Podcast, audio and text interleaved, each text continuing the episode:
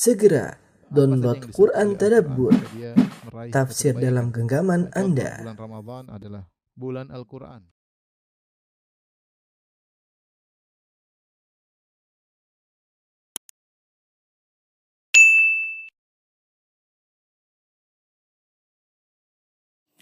Bismillahirrahmanirrahim. Assalamualaikum warahmatullahi wabarakatuh. Alhamdulillahi ala ihsani wa syukru lahu ala taufiqihi wa amtinani wa asyhadu an la ilaha illallah wahdahu la syarika lahu ta'ziman li sya'ni wa asyhadu anna Muhammadan abduhu wa rasuluhu da'ila ridwani Allahumma salli alaihi wa ala alihi wa ashabihi wa ikhwani. Eh, Ikhwan dan akhwat yang dirahmati Allah Subhanahu wa taala, sebelum kita membacakan buku Aqidah Al-Imam Syafi'i rahimahullahu taala, maka ada beberapa eh, poin yang ingin saya sampaikan ya. Yang pertama adalah mengenai usul Imam Syafi'i ya. Atau manhaj Syafi'i fi itsbatil aqidah yaitu manhaj Imam Syafi'i dalam menetapkan akidah.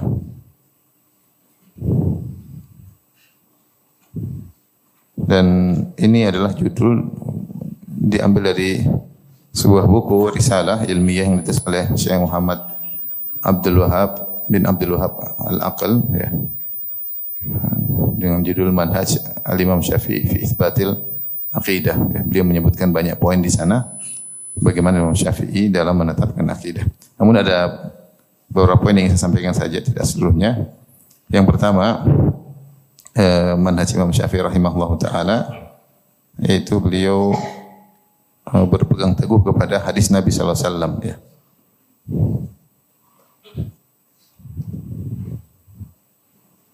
Dengan hadis-hadis Nabi sallallahu alaihi wasallam.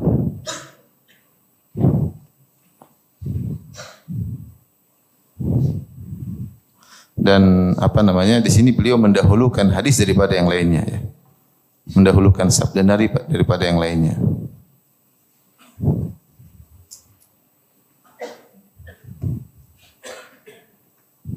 Dari perkataan siapa pun.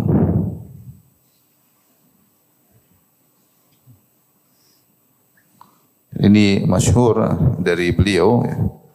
Eh, saya akan bacakan nukilan-nukilannya ya tentang hal ini. Kenapa ini perlu kita bahas? Karena eh,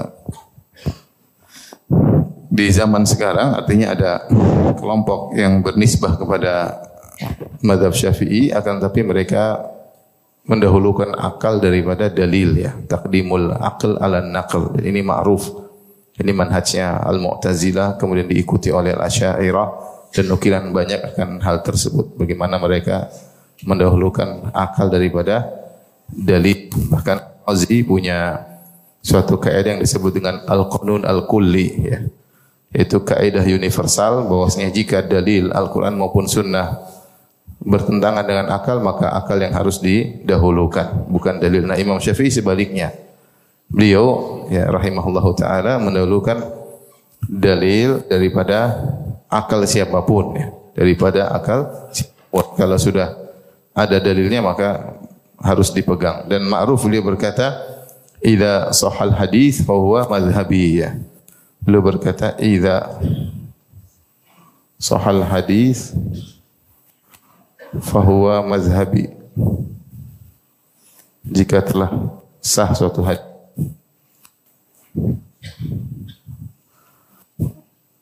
maka itulah madhabku. Dan uh, pernyataan beliau yang semisal ini mutawatir ya, banyak sekali ya. Saya bacakan contohnya. Uh, beliau berkata di antara perkataan beliau, ya, la yuqal li aslin lima. Tidak dikatakan kepada dalil Al-Quran maupun Sunnah lima. Kenapa? Wala kaifa dan bagaimana kok bisa demikian? Wa inna ma yuqalu lil far' lima. Akan tapi dikatakan kepada cabang ya kepada hukum baru kita tanya kenapa hukumnya begini ya. Fa idza sahha qiyasu 'alal asl sahha wa qamat bil hujjah. Kalau satu hukum kiasnya sesuai dengan asal dengan dalil dia mengatakan asal itu maksudnya dalil Al-Qur'an dan Sunnah eh, maka benar wa qamat bihil hujjah dan hujjah bisa tegak. Jadi selalu beliau kembalikan kepada Al-Quran dan Sunnah. Al-Quran dan Sunnah jangan tanya kenapa begini, kenapa begitu. Pokoknya kalau Al-Quran dan Sunnah terima. Yang ditanyakanlah hukummu, bagaimana hukummu, kiasmu sesuai dengan Quran dan Sunnah tidak. Baru ditanyakan. Beliau berkata juga al-asl al-Quran wa sunnah fa illam yakun fa qiyasun alaihima. Yang jadi patokan Al-Quran dan Sunnah kalau tidak ada baru kias di atas Al-Quran dan dan Sunnah. Ya. Beliau juga berkata dalam risalah, kitabnya Risalah, Ya, bahwasanya setiap muslim wajib untuk apa? An ya'lama anna Allah lam yaj'al hadza li khalqi ghairi Rasulillah sallallahu alaihi wasallam wa an yaj'ala qawla kulli ahadin wa fi'lihi abadan tab'an li kitabillahi thumma sunnati rasulih wa an ya'lama anna aliman in ruwiya anhu qawlun yukhalifu fihi syai'an sanna fihi Rasulullah sallallahu alaihi wasallam law alima sunnata Rasulullah sallallahu alaihi wasallam lam yukhalifha wa antaqala an qawlihi ila sunnati Nabi sallallahu alaihi wasallam insyaallah wa illam yaf'al kana ghairu muwassalahu. Beliau jelaskan bahwasanya hendaknya seorang hamba mengetahui Allah tidak menjadikan yang seperti ini kecuali hanya kepada Rasulullah yang perkataannya harus diikuti cuma siapa? Rasulullah sallallahu alaihi wasallam. Adapun perkataan selain Nabi sallallahu alaihi wasallam ya maka harus mengikuti Al-Qur'an kemudian mengikuti sunnah Rasulullah sallallahu.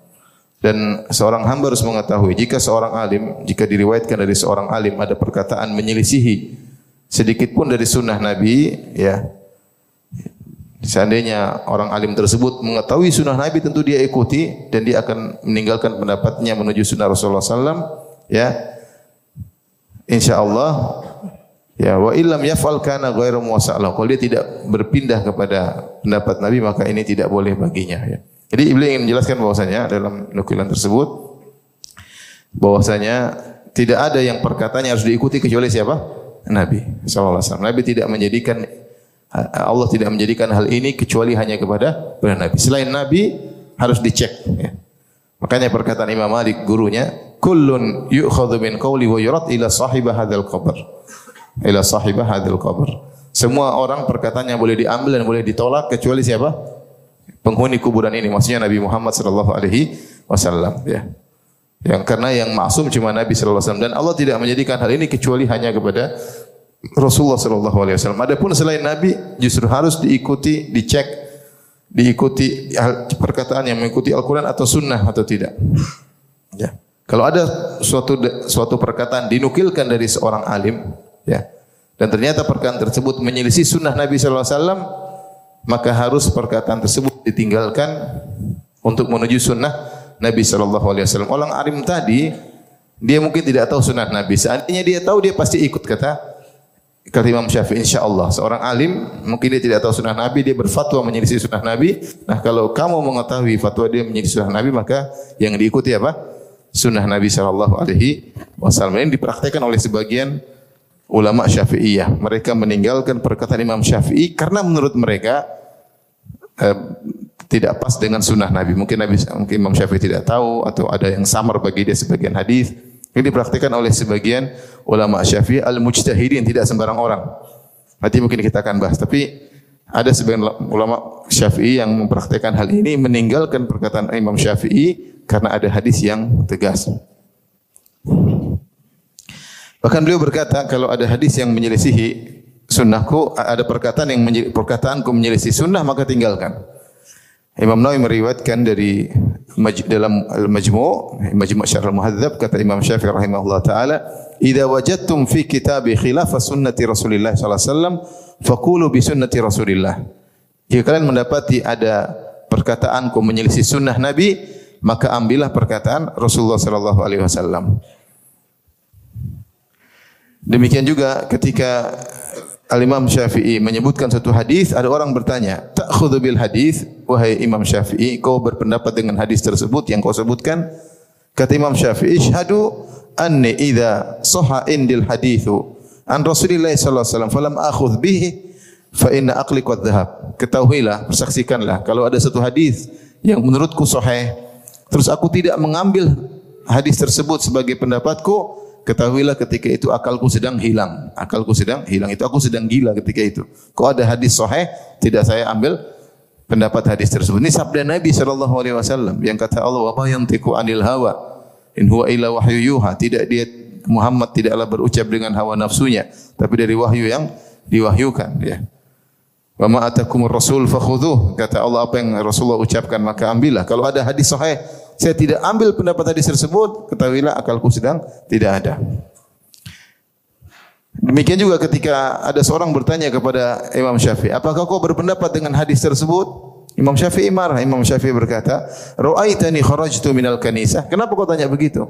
Saya setuju dengan hadis itu atau tidak? Apa kau lihat aku baru keluar dari gereja sampai kau tanya seperti itu?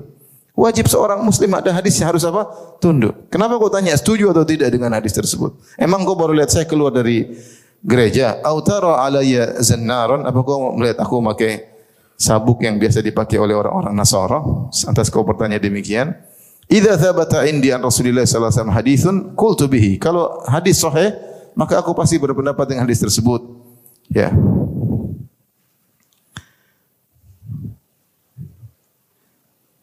Dan pernyataan seperti ini banyak ya. Di antara juga kata kata beliau Imam Syafi'i idza sahal hadits an Rasulullah sallallahu alaihi wasallam faqultu qawlan fa ana raji'un an qawli wa qailun bidzalik. Kalau telah sahih suatu hadis dan aku punya pendapat tersendiri maka aku akan tinggalkan pendapat tersebut dan aku akan berpendapat dengan hadis Nabi sallallahu alaihi wasallam. Al-Imam Ibnu Hajar menyebutkan ada sebuah buku yang beliau tulis Al-Imam Ibnu Hajar rahimahullah judulnya Al-Minhatu fi ma 'allaqa Syafi'i al-qaula bihi ala sihhah. Yaitu uh, apa namanya maknanya adalah pembahasan tentang uh, pendapat yang Imam Syafi'i berkata kalau hadisnya sahih saya akan pilih pendapat ini. Artinya Imam Syafi'i menyampaikan suatu pendapat ternyata di situ ada suatu riwayat yang dia ragu sahih atau tidak tapi dia sebutkan riwayat tersebut, hadis tersebut. Dia mengatakan jika hadis ini sahih, maka pendapat saya seperti ini. Sehingga dia menggantungkan pilihan pendapatnya terhadap kesahihan suatu hadis. Ayat ini dikumpulkan oleh uh, Imam Ibn Hajar rahimahullah dalam satu buku judulnya Al-Minha fi ma allaqa al-qaula bihi ala. Itu tentang pendapat-pendapat Imam Syafi'i masalah fikih yang beliau menggantungkan pilihannya terhadap kesahihan suatu hadis. Artinya beliau menyebutkan dengan dua metode. Metode pertama, beliau sebutkan riwayatnya. Beliau berkata, kalau riwayat ini sahih, maka ini pendapatku. Yang kedua, beliau menyebutkan satu pendapat, kemudian beliau berkata, kecuali kalau ada hadis sahih yang menyatakan demikian-demikian. Tapi dia tidak tahu. Jadi beliau tidak menjazam, tidak memastikan suatu hukum, tapi beliau alak, yaitu beliau gantungkan.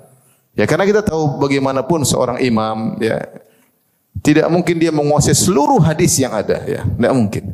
Ya karena hadis begitu banyak. Ya pasti ada saja hadis yang lewat ya atau ada hadis yang mungkin terlupakan itu sifat manusia. Imam Syafi'i tidak pernah mengatakan saya menguasai seluruh hadis. Makanya dalam beberapa pendapat beliau menggantungkan pendapatnya terhadap hadis ini sahih atau tidak. Beliau sebutkan riwayat nanti kita sebutkan contohnya insyaallah. Hadis ini kalau sahih maka itu saya berpendapat dengan hadis tersebut. Atau beliau tidak tahu ada hadis atau tidak. Beliau berkata, pendapat saya demikian. Kecuali ada hadis yang menyatakan demikian-demikian, maka saya berpendapat dengan hadis tersebut. Nah, buku ini belum ditemukan buku yang ditulis oleh apa? Ibnu Hajar rahimahullahu taala. Cuma beliau menyebutkan saya nulis buku judulnya begini.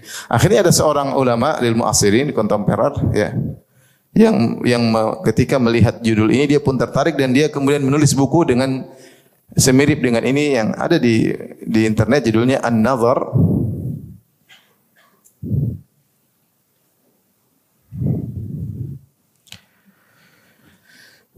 Judulnya An-Nazar fi ma 'allaqa Syafi'i al-qaula bihi ala sihhatil khabar. Ya.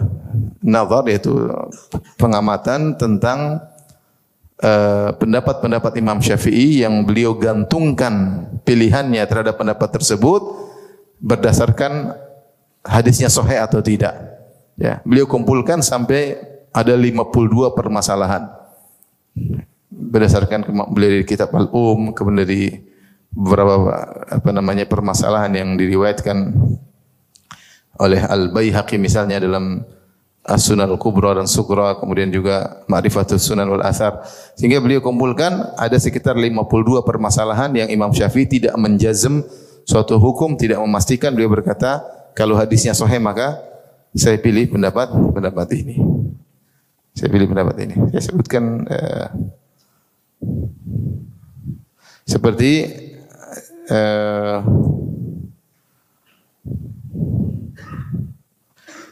halaman 75 saya sebutkan.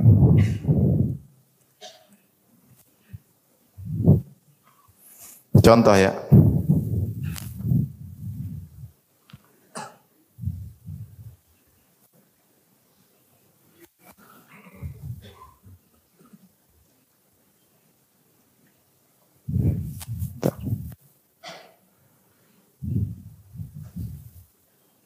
Ya, permasalahan contohnya Al Imam Syafi'i rahimahullah taala menggantungkan pendapatnya terhadap hadis ini menunjukkan beliau mengagungkan hadis. Kenapa sampaikan ini menunjukkan beliau mengagungkan apa?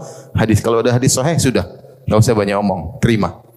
Seperti dalam hadis eh, tentang apakah wajib berwudu gara-gara mencium ya kalau mencium istri ya eh, mencium istri apakah wajib berwudu atau tidak perlu ya. Ini khilaf di kalangan para para ulama. Ini derajatnya lebih tinggi daripada masalah menyentuh-menyentuh masih ringan. Ini mencium, mencium biasanya ada apa? Syahwatnya. Apakah ini membatalkan wudu atau tidak? Ada khilaf di kalangan para para ulama. Ada yang mengatakan mencium membatalkan wudu dan seperti pendapat Imam Syafi'i ada yang mengatakan mencium tidak membatalkan wudu kalau tidak salah mazhab Hanafi ya. Ada yang mengatakan mencium membatalkan wudu kalau dengan syahwat, kalau tidak dengan syahwat tidak membatalkan wudu. Intinya ada khilaf. Saya bacakan perkataan Imam Syafi'i rahimahullah taala. Uh, setelah beliau menjelaskan tentang masalah pembatalan wudu, beliau berkata, Akhbarana Malik an Ibn Shihab an Salim bin Abdullah bin Umar an abihi ya. Qublatur rajul imra'atahu uh, apa ini? Wa jasadaha biyadihi minal mulamasah faman qabbala imra'atahu au au habasa atau eh, habasa bi yadihi fa alaihi. Intinya di sini Umar berkata radhiyallahu anhu menciumnya seorang laki mencium istrinya termasuk mula masa. Menciumnya seorang laki terhadap istrinya, kalau seorang suami mencium istrinya termasuk mula masa yang membatalkan wudu yang Allah sebutkan dalam Al-Qur'an. Ya. Itu kata Allah Subhanahu wa taala, "Aula mastumun nisa" atau kalian menyentuh wanita Menurut Umar, di antara bentuk menyentuh wanita adalah mencium istri. Kemudian Imam Syafi'i berkata, "Wa balaghana an Ibnu Mas'ud qaribun min qali Ibnu Umar." Dan juga diriwayatkan dari Ibnu Mas'ud pendapat seperti pendapat Umar. Kemudian beliau berkata, "Fa khalafana ba'dhun nas." Sebagian orang menyelisih kami dalam hal ini. Faqala laisa fil qublah al-wudu. Sebagian fuqaha berpendapat mencium tidak membatalkan wudu yang batalkan wudu hanyalah apa? berhubungan. Ini pendapat Ibnu Abbas radhiyallahu taala anhum. Jadi para sahabat sendiri khilaf tentang mencium itu membatalkan wudu atau tidak. Diriwayatkan dari Umar dari Ibnu Mas'ud membatalkan wudu. Ibnu Abbas mengatakan tidak. Yang dimaksud dengan aula mastumun nisa adalah berhubungan, adalah berhubungan. Karena tidaklah dalam Al-Qur'an datang perkataan sentuhan kecuali maknanya berhubungan seperti al-mulamas aw lamastumun nisa ya. Min qabli antamassuhunna al-mas sebelum kalian menyentuh mereka maksudnya adalah berjima. Wala fala wala tubashiruhunna wa antum aqifuna fil masajid. Janganlah kalian mubasyarah. Mubasyarah juga artinya sentuhan. Dan seluruh kalimat sentuhan dalam Al-Qur'an maksudnya adalah apa? Jima berhubungan.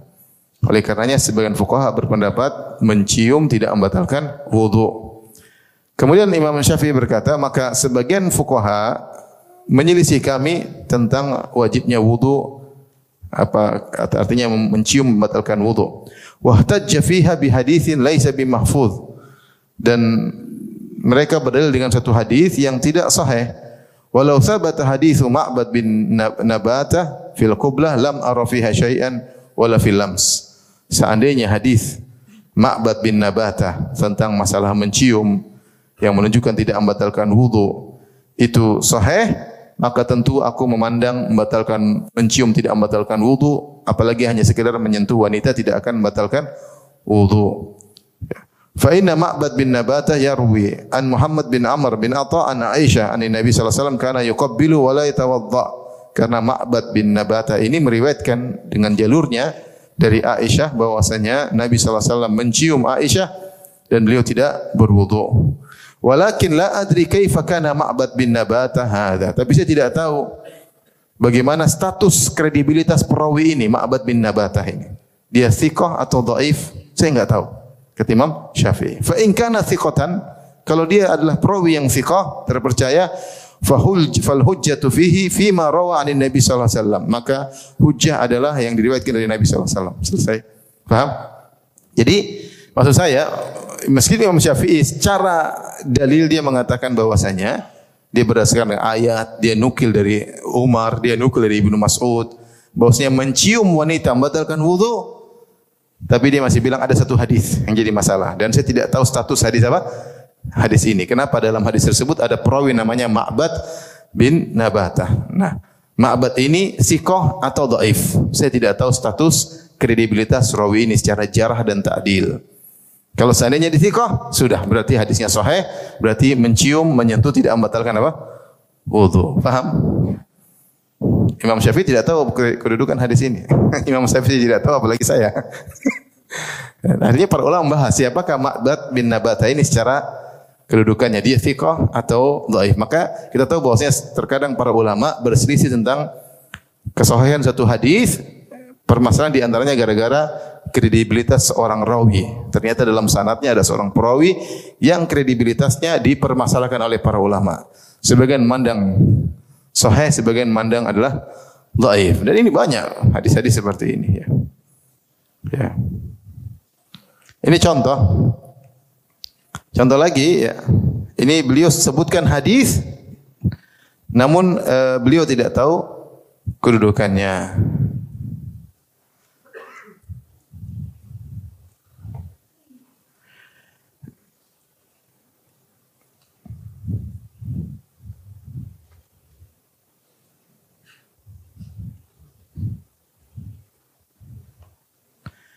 Contoh beliau sebutkan juga dalam uh, kitabnya Al-Um ya, tentang masalah berburu, berburu ya. Setelah itu beliau berkata,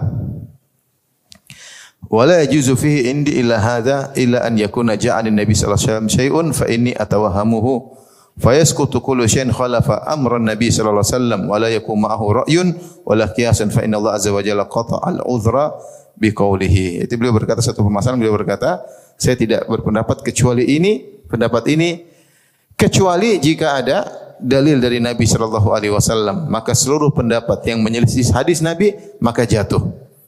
Ya, dan tidak bisa dilawan hadis Nabi sallallahu alaihi wasallam dengan pendapat atau kias, enggak ada.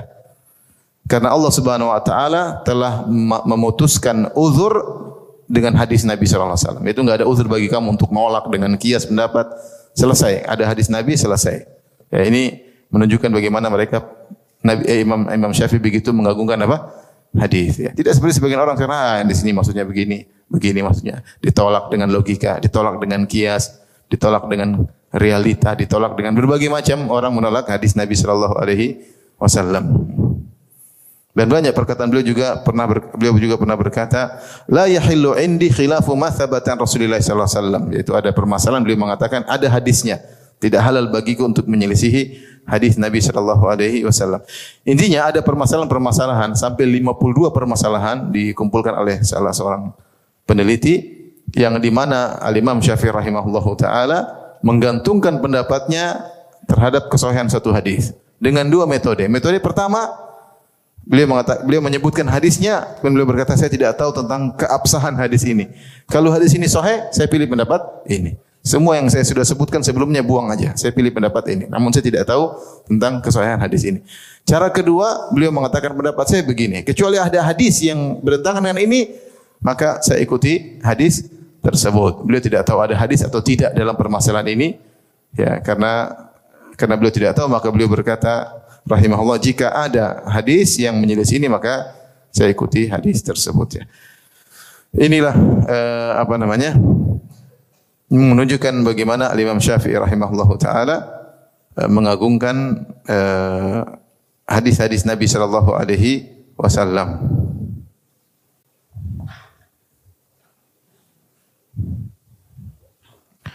Taib, eh, ini dilakukan oleh para para murid-murid Imam Syafi'i ya bahkan menerapkan perkataan Imam Syafi'i idza sahal hadis fa huwa madhhabi. Jika telah sah suatu hadis maka itu adalah madhabku ya.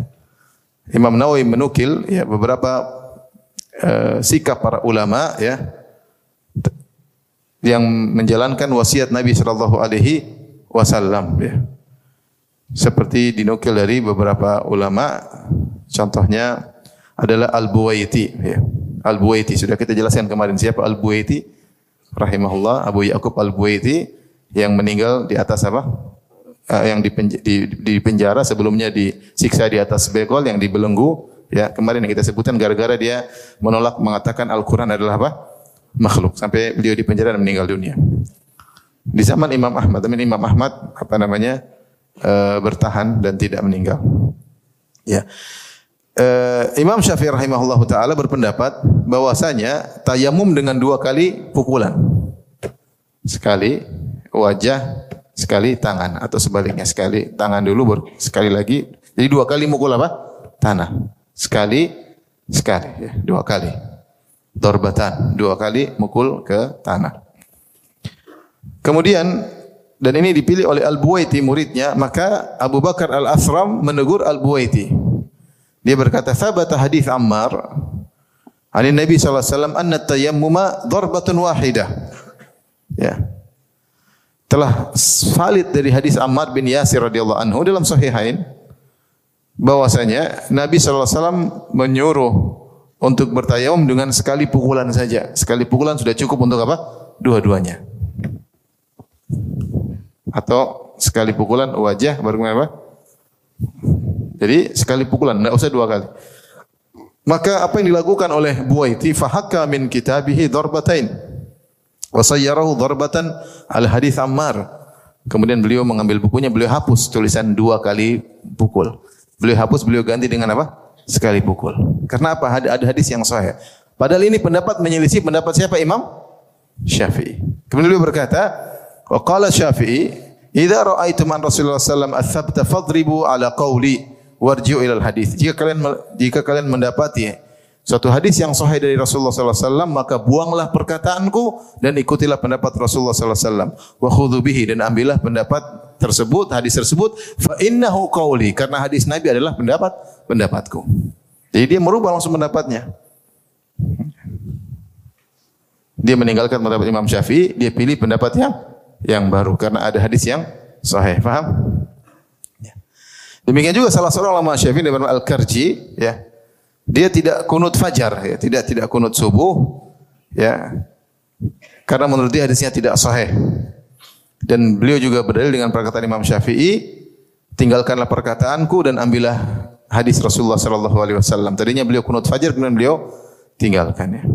Demikian juga Ibnu Khuzaimah seorang ahli hadis yang dikatakan oleh Nawawi dengan apa namanya imam apa namanya imamul a'immah imamnya para imam ya.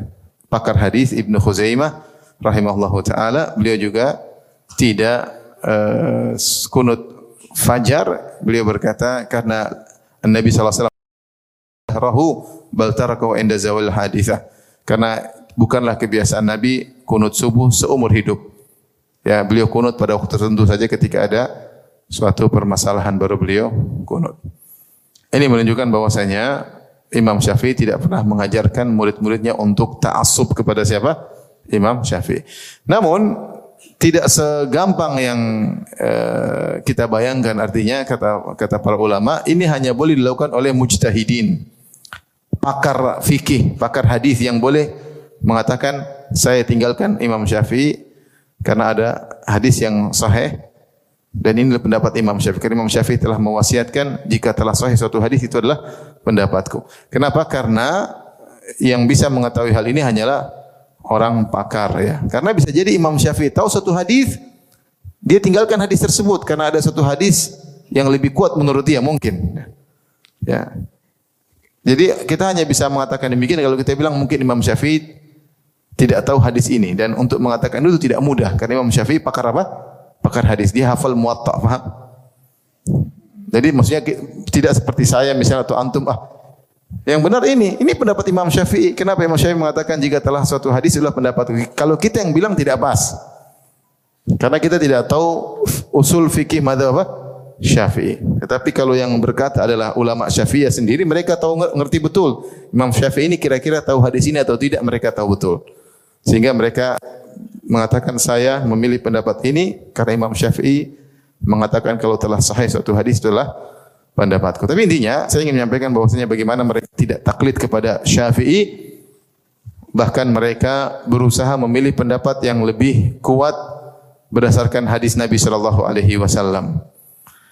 Sehingga sebagian murid Imam Syafi'i ternyata menyelisih Imam Syafi'i. Di antaranya tadi Al-Buaiti dalam sebagian permasalahan. Di antaranya yang masyhur Al-Muzani. Al-Muzani murid Imam Syafi'i di mana? Di Mesir apa di Irak? Di Mesir. Ya, Al-Muzani. Dalam muqaddimah mukhtasarnya, dia punya Al-Mukhtasar Al-Muzani.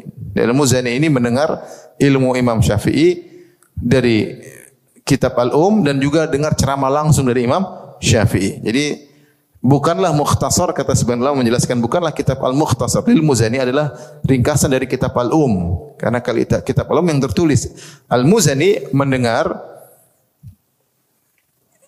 pengajian juga dari Imam Syafi'i secara langsung dan juga beliau membaca kitab Al-Um sehingga mukhtasar tersebutlah mukhtasar ringkasan dari ilmu Imam Syafi'i baik yang tertulis maupun yang beliau dengar.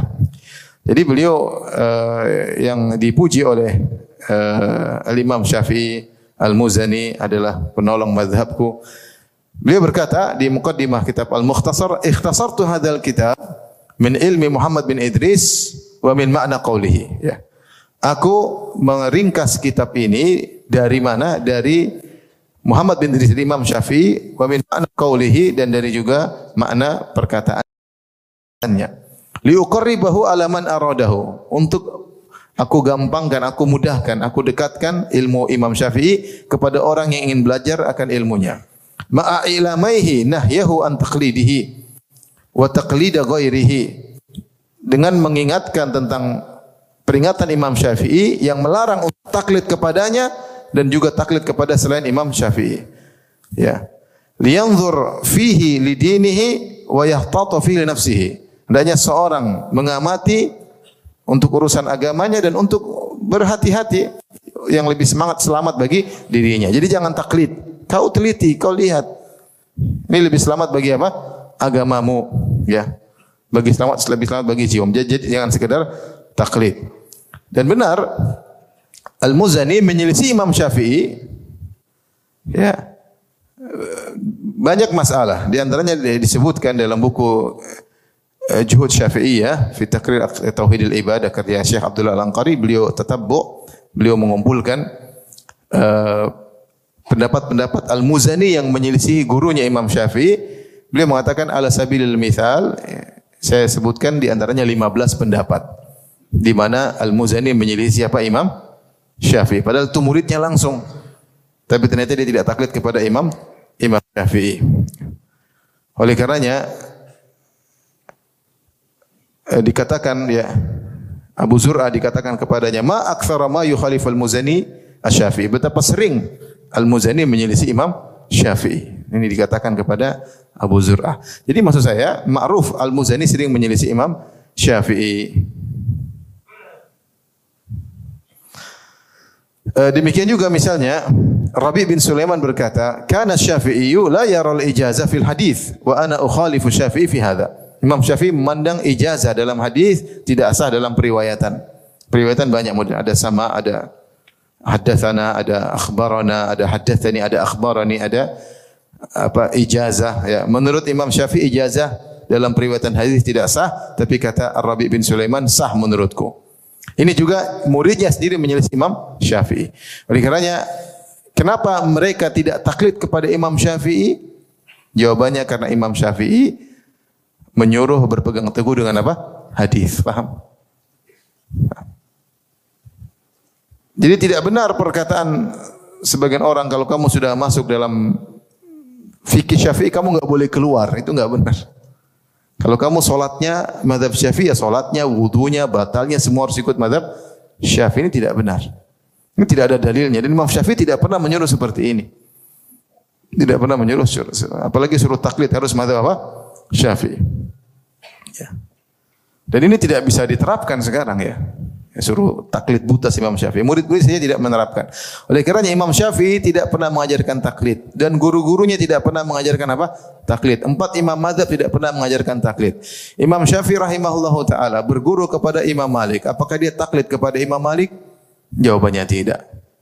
Ya, dia tidak pernah taklid kepada Imam Malik. Imam Malik tidak pernah mewasiatkan untuk bertaklid kepadanya. Imam Malik yang berkata, "Kullun yu'khadhu min qawli wa yurad ila sahibah hadzal qabr." Setiap orang boleh diambil pendapatnya, boleh ditolak kecuali Nabi SAW tidak boleh ditolak. Oleh karenanya seandainya Imam Syafi'i taklid buta kepada Imam Malik tidak akan muncul madhab Syafi'i. Karena beliau punya ilmu sendiri, beliau menyelisihi gurunya sehingga beliau punya madrasah tersendiri namanya madhab Syafi'i. Imam Syafi'i punya murid namanya Imam Ahmad bin Hambal. Kita sudah sebutkan muridnya di Baghdad ya, Imam Ahmad bin Hambal. Imam Ahmad bin Hambal tidak taklid kepada Imam Syafi'i. Kalau seandainya Imam Ahmad taklid buta kepada Imam Syafi'i, maka tidak akan muncul madhab Ahmad bin Hambal. Yang akan muncul madhab Syafi'i doang. Tetapi Imam Ahmad dengan pemuliaannya kepada Imam Syafi'i luar biasa, sangat mengagungkan Imam Syafi'i. Dia mengatakan, Sittatun adu'ulahum fi sahar, enam orang yang selalu aku doakan di waktu sahur di antaranya guruku Imam Syafi'i. Selalu doakan oleh Imam Imam Ahmad di waktu sahur. Ya tetapi beliau menyelisih Imam Syafi'i dan muncullah namanya mazhab Ahmad bin bin Hambal ya. Bahkan tadi kita sebutkan murid-murid Imam Syafi'i yang masih diakui sebagai penerus imam ilmunya Imam Syafi'i juga tidak taklid buta kepada Imam Syafi'i. Tadi kita sebutkan Al-Muzani menyelisih Imam Syafi'i bahkan dalam 15 permasalahan sampai dikatakan betapa sering Al-Muzani menyelisihi Asy-Syafi'i, berapa sering. Tapi tetap dia dimasukkan dalam murid-murid Imam Syafi'i karena mereka semua belajar dari Syafi'i rahimahullahu taala bahwasanya tidak boleh taklid yang boleh ditaklidi dan harus ditaklidi hanyalah Rasulullah sallallahu alaihi wasallam. Ini perlu kita ingatkan ya. Uh, kenapa ini semua ada? Tidak ada taklid di antara murid-murid Imam Syafi'i karena Imam Syafi'i mengagungkan hadis Nabi sallallahu alaihi wasallam. Hadis bahwa madhabi. Kalau telah sahih suatu hadis itu pendapatku.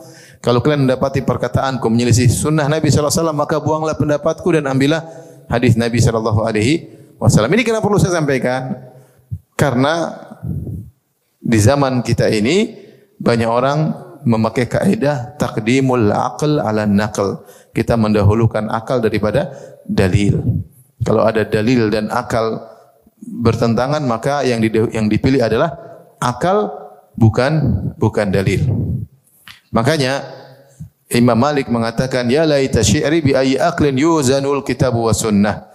Coba sebutkan kepada aku dengan akal siapa kita mau menimbang Al-Qur'an dan dan sunnah. Hadis Nabi Masuk akal atau tidak? Mau akal siapa kau timbang hadis? Imam Syafi'i kalau ada hadis akalnya sudah, enggak usah pakai akal. Kita pakai apa? Hadis, ya. Ini sebaliknya ada hadis cek dulu dengan akal.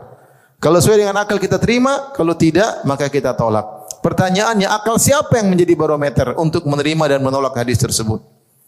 Sementara al-ukul mutafawita, sementara akal manusia banyak. Akal saya beda dengan akal akal kamu, akal kamu beda dengan akal dia, akal dia beda dengan akal mereka. Akal siapa yang menjadikan apa? E, patokan untuk menerima hadis Nabi sallallahu alaihi wasallam.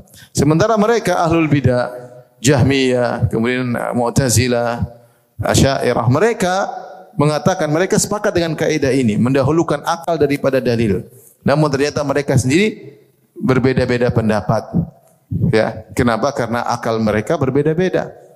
Jahmiyah menolak seluruh hadis, eh, Jahmiyah menolak seluruh sifat-sifat Allah, baik sifat-sifat dan nama-namanya. Mu'tazilah menolak sifat-sifat Allah, menetapkan nama-nama Allah.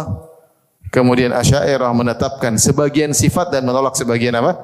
Sifat. Ya. Kenapa mereka bisa berbeda-beda padahal mereka sepakat mendahulukan akal daripada dalil karena akal mereka juga ber berbeda-beda. Karena akal berbeda-beda, terus akal mana yang menjadikan barometer untuk menimbang Al-Quran dan Sunnah? Yang benar, Al-Quran dan Sunnah lah yang digunakan untuk menimbang akal manusia. Paham? Baik. Uh, Ini yang pertama. Masih kuat. Baru yang pertama ya. Saya kasih nomor deh ya.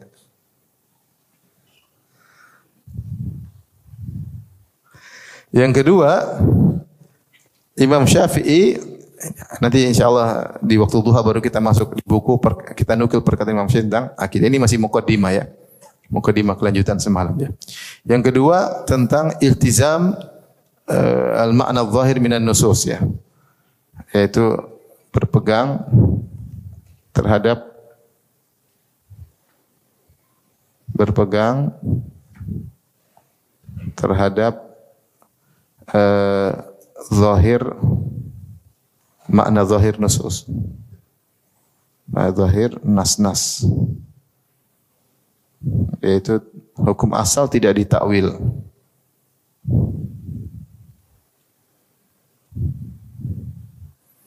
Inilah metodenya Al-Imam Syafi'i rahimahullahu taala. Imam Syafi'i kalau ada hadis maka beliau berusaha memilih makna yang paling zahir. Makna zahir hadis ini apa? Beliau tidak takwil kanan kiri. Paham? Padahal beliau adalah pakar lughah sampai Ibnu Hisham sang penulis sirah Nabi SAW sirah Nabawiyah Ibnu Hisham beliau berkata Syafi'i hujjatun fil lughah Imam Syafi'i itulah hujjah dalam bahasa. Saya lupa kemarin ketika saya menjelaskan tentang bagaimana uh, perjalanan menuntut ilmu. Imam Syafi'i rahimahullah taala sudah kita sebutkan semalam, beliau umur 7 tahun hafal Al-Qur'an. Kemudian 10 tahun beliau hafal Muwatta, ya. Kemudian 15 tahun beliau jadi mufti. Sempat beliau tinggal di atraf Makkah, di pinggiran kota Makkah hampir sekitar 20 tahun, kurang lebih uh, untuk belajar bahasa Arab dari kabilah Huzail, dari kabilah Huzail sehingga beliau pakar bahasa. Jadi beliau belajar bahasa di Arab-Arab yang pinggiran Arab Badui yang di mana bahasa mereka belum terkontaminasi. Masih ingin mengambil bahasa Arab dari sumber murninya sehingga beliau pakar bahasa uh, bahasa Arab ya pakar bahasa Arab. Makanya Imam Syafi'i pakar syair sebagaimana dia pakar bahasa Arab ya. Yang menakjubkan meskipun beliau pakar bahasa Arab dengan berbagai macam makna-maknanya, beliau iltizam komitmen dengan makna zahir dari hadis. Zahirnya apa?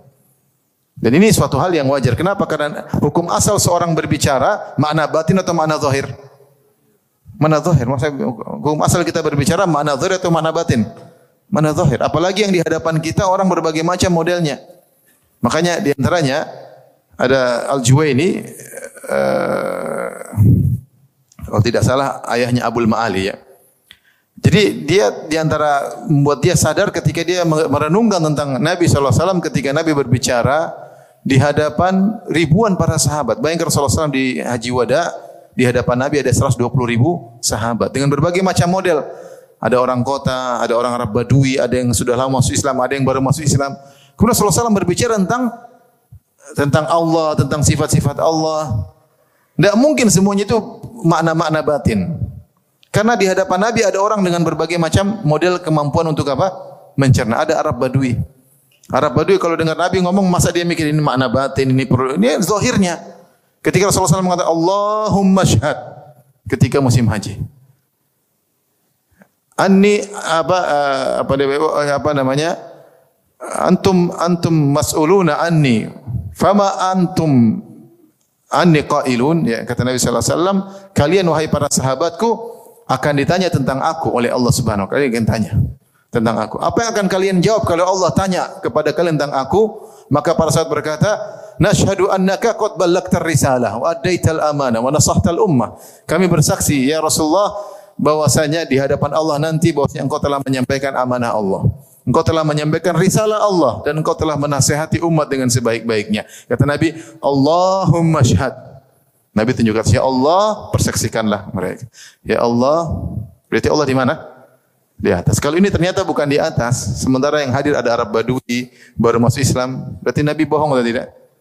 Sederhananya lah maksudnya.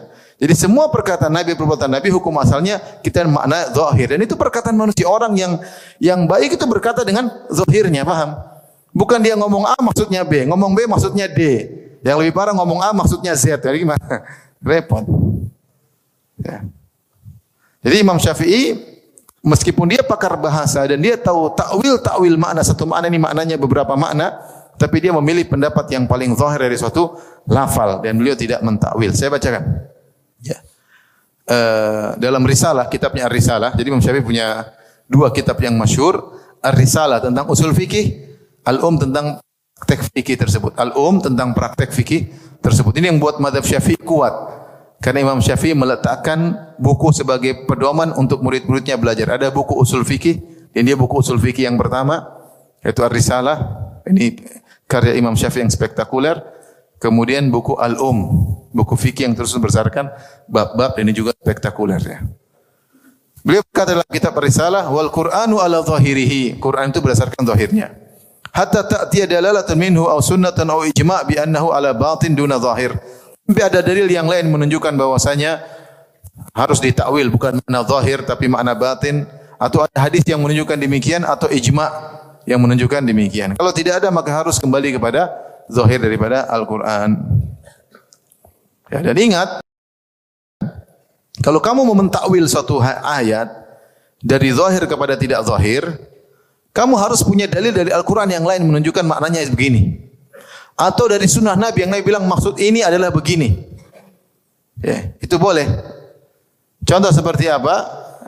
Seperti uh, ketika Nabi Shallallahu Alaihi Wasallam berfirman tentang uh, menyampaikan firman Allah, Alladzina amanu wa lam yalbisu imanahum bidzulmin ulaika lahumul amnu wa hum muhtadun. Orang-orang yang beriman dan tidak mencampur adukan ke keimanannya dengan kezaliman, maka mereka mendapat petunjuk. Para sahabat mengatakan, "Ya Rasulullah, ayyuna lam yadhlim nafsahu?" Siapa yang bisa menjalankan ayat ini? Beriman dan tidak mencampurkan keimanannya dengan kezaliman. Mereka mengambil zahir ayat, zalim adalah berbuat zalim. Siapa kita tidak berdosa di antara kami? Maka Rasulullah jelaskan maksud zalim di sini adalah syirik, yaitu kezaliman yang paling besar. Laisa kama tadhhabuna ilaih, kezaliman yang dimaksud bukan seperti yang kalian bayangkan tetapi adalah kesyirikan. Alam tasma'u ila qauli al-abdi salih, tidak kalian mendengar perkataan hamba yang saleh Luqmanul Hakim, inna syirka la zulmun azim. Sungguhnya syirik adalah kezaliman yang paling besar. Di sini Nabi menafsirkan ayat dengan ayat. Ini datang dalam sunnah Nabi SAW. Kalau tidak ada, maka seorang harus pegang pada zahir hadis. Zahir hadis, zahir ayat tidak boleh dikhususkan, tidak boleh dipalingkan maknanya kecuali ada dalil dari Al-Qur'an atau dari sunnah Nabi atau dari ijma ulama. Adapun tidak masuk akal saya saya takwil, tidak masuk akal saya saya takwil, ini repot. Repot ya. Makanya ayat yang menjelaskan atau hadis yang uh, dalil yang menjelaskan Allah di atas sangat banyak. Ya, sampai ratusan hadis eh, eh, sampai ratusan dalil bahkan Imam Ibnu Qayyim mengatakan bal alfani 2000 dalil menunjukkan Allah di atas. Dan di antara 2000 dalil tersebut dan ratusan hadis tidak sekalipun Nabi pernah berkata maksud saya kalau di atas berarti bukan di atas. Tidak pernah Nabi menjelaskan tersebut. Seandainya ada satu hadis saja menjelaskan maksud nah, maksud saya ketika bilang Allah di atas maksudnya Allah tidak di atas. Sudah kita beriman. Kita bisa mentawil seluruh ayat dan hadis tersebut dengan satu hadis tapi tidak ada sama sama sekali. Makanya Ibnu Rushd Al-Hafid dalam kitabnya Al-Kashf an Manahijil Adillah beliau berkata, syariat dibangun dengan Allah di atasnya terlalu banyak dalilnya. Malaikat turun, Al-Qur'an turun dari atas, malaikat melaporkan eh, apa uh, amalan hamba kepada Allah di di atas ya. Rasulullah berdoa, Rasulullah Isra Miraj naik ke ke atas ya. Rasulullah nunjuk ke atas ya. Banyak sekali kalau kita mau kumpulkan perkataan para sahabat bahwasanya Allah di atas ya. Allah mengabarkan Allah di atas langit, bahwasanya malaikat takut kepada Allah di atas mereka. Ya. Allah mengatakan Allah memegang langit dan bumi. Ya berarti Allah di luar langit dan bumi untuk bisa pegang langit dan bumi. Innallaha yumsiku samawati wal ardi tazula.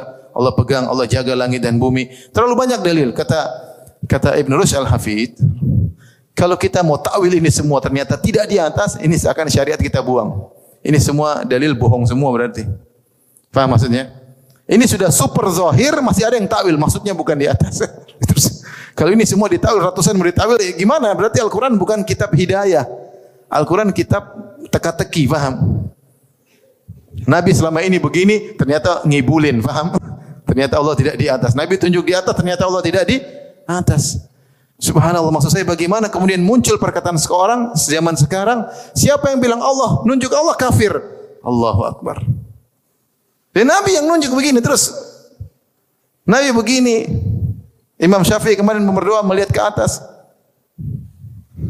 Maksud saya ini sudah super zahir masih aja di ditakwil tapi kalau ada fatwa siapa yang mengatakan Allah di atas maka kafir. Siapa yang mengatakan Allah bicara dengan suara maka kafir. Wah ini, saya juga bingung ini gimana. Ya, mereka nuduh kita suka mengkafir-kafirkan, terkadang mereka sendiri suka yang malah meng mengkafirkan. Tapi di antara mereka tidak boleh sholat di belakang orang sunnah, tidak sah sholat di belakang orang apa? Eh, sunnah atau wahabi dan macamnya. Baik. Jadi Imam Syafi'i e, menjelaskan e, bahwasanya tidak boleh keluar dari zahir suatu ayat atau hadis kecuali dengan apa? Dalil ya. Kecuali dengan dalil ya. Kemudian yang ketiga ini juga penting Imam Syafi'i mengagungkan para salaf, mengagungkan para sahabat.